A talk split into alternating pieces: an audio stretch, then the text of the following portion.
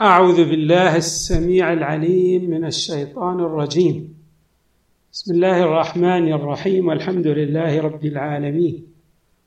والصلاة والسلام على أشرف الخلق سيدنا ونبينا محمد وآله أجمعين الطيبين الطاهرين. قال الله تعالى في القرآن الكريم هو الذي أنزل عليك الكتاب منه آيات محكمات هن أم الكتاب وأخر متشابهات. فأما الذين في قلوبهم زيغ فيتبعون ما تشابه منه ابتغاء الفتنة وابتغاء تأويله. وما يعلم تأويله إلا الله والراسخون في العلم يقولون آمنا به كل من عند ربنا وما يذكر إلا أولو الألباب. صدق الله العلي العظيم. استعرضنا في هذه الآية المباركة أن قوله تعالى وما يعلم تأويله إلا الله والراسخون في العلم يقولون آمنا به يمكن أن تفسر بتفسيرين. التفسير الأول هو أن الذي يعلم تأويل القرآن هو الله تبارك وتعالى ومن أطلعه الله على هذا التأويل؟ وهم الراسخون في العلم فهم الذين يعرفون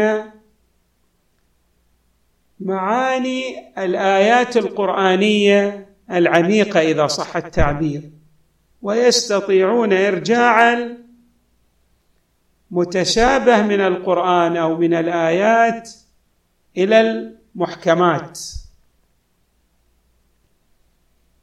اذا الراسخون في العلم هم يعلمون مع الله تبارك وتعالى تأويله بتعليم من عند الله لهم. وهذا التفسير عليه شواهد كثيرة وروايات واردة عن أهل البيت عليهم السلام. والتفسير الثاني هو أن يكون وما يعلم تأويله إلا الله. والراسخون في العلم يقولون امنا به هذه جملة مستأنفة. أي الراسخون في العلم يؤمنون به. وهذا التفسير أيضا تفسير له ما يبرره باعتبار ما أوضحناه فيما تقدم من أن المؤمنين على أصناف ثلاثة صنف هم عوام الناس والصنف الآخر هم المتوسطون والصنف الثالث هم الراسخون في العلم فالمتوسطون في معارفهم هؤلاء الذين يقولون آمنا لكونهم لا يدركون الأسرار لم يطلعهم الله على ذلك. أما الراسخون في العلم وهم الذين سبروا غور المعرفة وارتقوا في رتبهم الوجودية فهؤلاء لرسوخهم في العلم يرجعون المتشابهات من الآيات إلى المحكمات وطبعا هناك قرائن متعددة على هذا المعنى. القرينة الأولى كما يقول المفسرون أنه من المستبعد أن الله تعالى ينزل القرآن ويضع فيه أسرارا لا يعلم بهذه الأسرار إلا هو. وبقية الخلق لا يعلمون بهذه الأسرار. الله أنزل القرآن أودع فيه أسرارا ولكنه أطلع بعض عباده الذين اجتباهم واصطفاهم على تلك الأسرار. هذا هو الذي تفصح عنه عدة من الروايات الواردة عن الأئمة صلوات الله وسلامه عليهم أجمعين. فإذا هذه القرينة رقم واحد. القرينة الثانية هي ما أشار إليها بعض المفسرين أيضا وهو صاحب مجمع البيان الطبرسي يرحمه الله. وهي قرينة جميلة جدا يقول فيها هذا العالم ما مضمونه كالتالي لو كان الأمر كذلك أي أن بعض الآيات لا يعلم بها إلا الله. لامتنع بعض المفسرين من تفسير القرآن للآيات التي فيها شيء من الغموض ويشوبها إبهام. يعني لا تعرف إلا من خلال البحث وكشف الستار عنها. بينما نجد العلماء نعم لم يذهبوا هذا المذهب أي لم يقولوا إن من يعلم بحقائق القرآن بالخصوص في هذه الآيات هو الحق تبارك وتعالى وبالتالي علينا الامتناع من تفسير هذه الآيات. بل هؤلاء العلماء أدلوا بدناهم كل عالم أدلى بدلوه لتبيان تلك الآيات. طيب.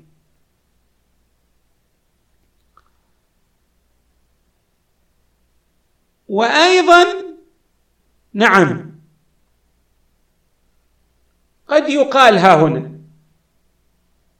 هنا دخل مقدر. قد يقال إن بعض الروايات الواردة عن أهل البيت عليهم السلام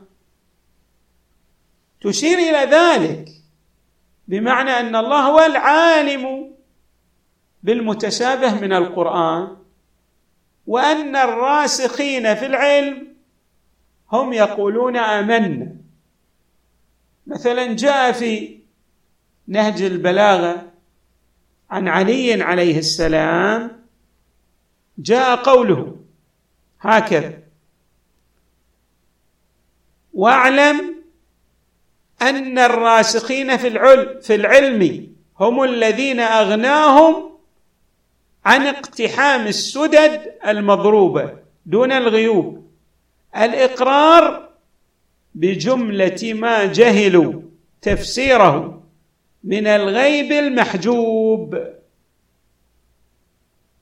يعني ماذا يريد أن يقول علي عليه السلام؟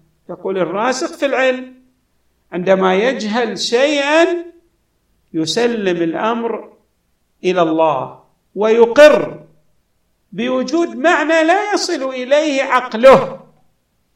لكن من الواضح أن عليا عليه السلام أيضا وردت عنه وعن أبنائه من المعصومين. روايات تدلل على أن المراد بالراسخين في العلم هم أهل البيت عليهم السلام. فاذا هذه الكلمة التي يشرح فيها أن الراسخين في العلم هم الذين يقفون ويسلمون الأمر إلى الله. ماذا يريد علي عليه السلام؟ يريد أن يبين تلك الطبقة ذلك القسم ذلك الصنف الذي أشرنا إليه وهم المتوسطون. طيب. إذا اتضح هذا المعنى أي أن الناس على أصناف ثلاثة يزول يعني الريب ويبتعد عنا الغموض والإبهام. وراح نعرف أن الآيات القرآنية وإن جاء فيها من المتشابه لكن هذه الآيات بالرغم من التشابه إلا أنها بينت الوضوح عند الراسخين في العلم الذين يعرفون حقائق القرآن. وهؤلاء أيضا يؤمنون بالقرآن لكن بالإضافة إلى ذلك بالإضافة إلى أنهم في أعلى مراتب الإيمان هم أطلعهم الله على أسرار هذه الايات طيب.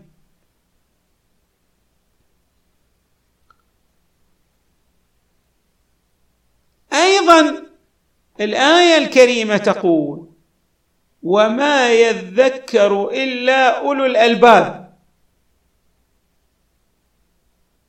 طيب إذا كان الإنسان عندما تواجهه مشكلة هذه المشكلة أن بعض الآيات محكمة وبعضها من المتشابه. من الطبيعي الإنسان الذي يرجع إلى أحكام عقله سوف يدرك أن عقله يملي عليه الزاما على أنه لا ينبغي له أن يتجه اتجاها خاطئا بل عليه أن يرجع إلى محكمات الآيات ليعي المعنى المقصود والمراد من هذه الآيات المتشابهات. اذا قوله تعالى وما يذكر إلا أولو الألباب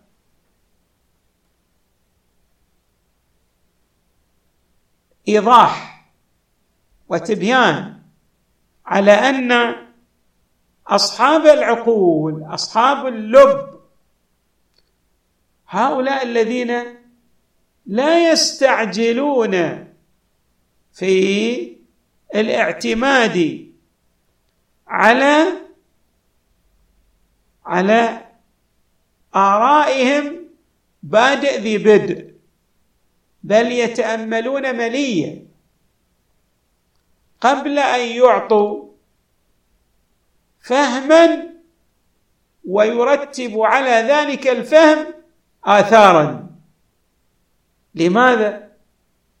لأن عقولهم كما أومأنا تفرض عليهم إلزاما أن يتأنوا أن يتملوا أن يقارنوا بين هذه الآيات يقارنوا بين بعضها وبعضها الآخر وبالتالي إذا أعطوا رأيا في شرح أو إيضاح آية من الآيات لا يكون ذلك الرأي لكونه قد صدر من ذي لب من صاحب عقل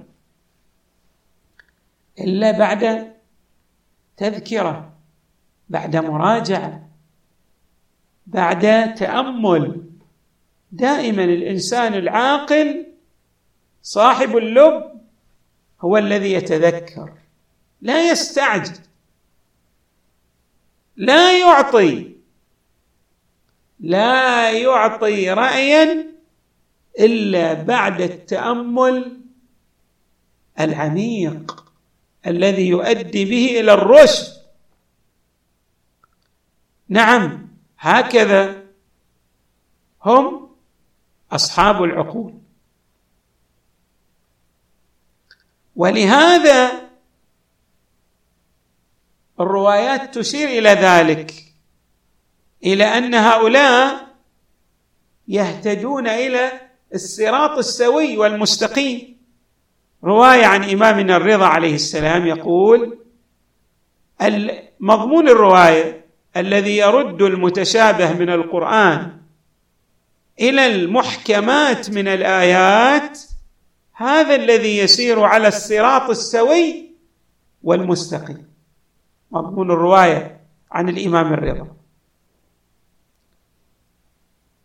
من رد المتشابه من القرآن إلى المحكمات هدي إلى جادة الصواب هدي إلى الصراط السوي والمستقيم. اذا الإمام الرضا عليه السلام يشرح معنى وما يذكر إلا أولو الألباب. لأنهم يرجعون كما قلنا إلى حصافة عقولهم ويتأملون قبل إعطاء الرأي. لا يستعجلون في إعطاء الآراء كي لا يقعوا في ما يخالف ما يريده الحق تبارك وتعالى.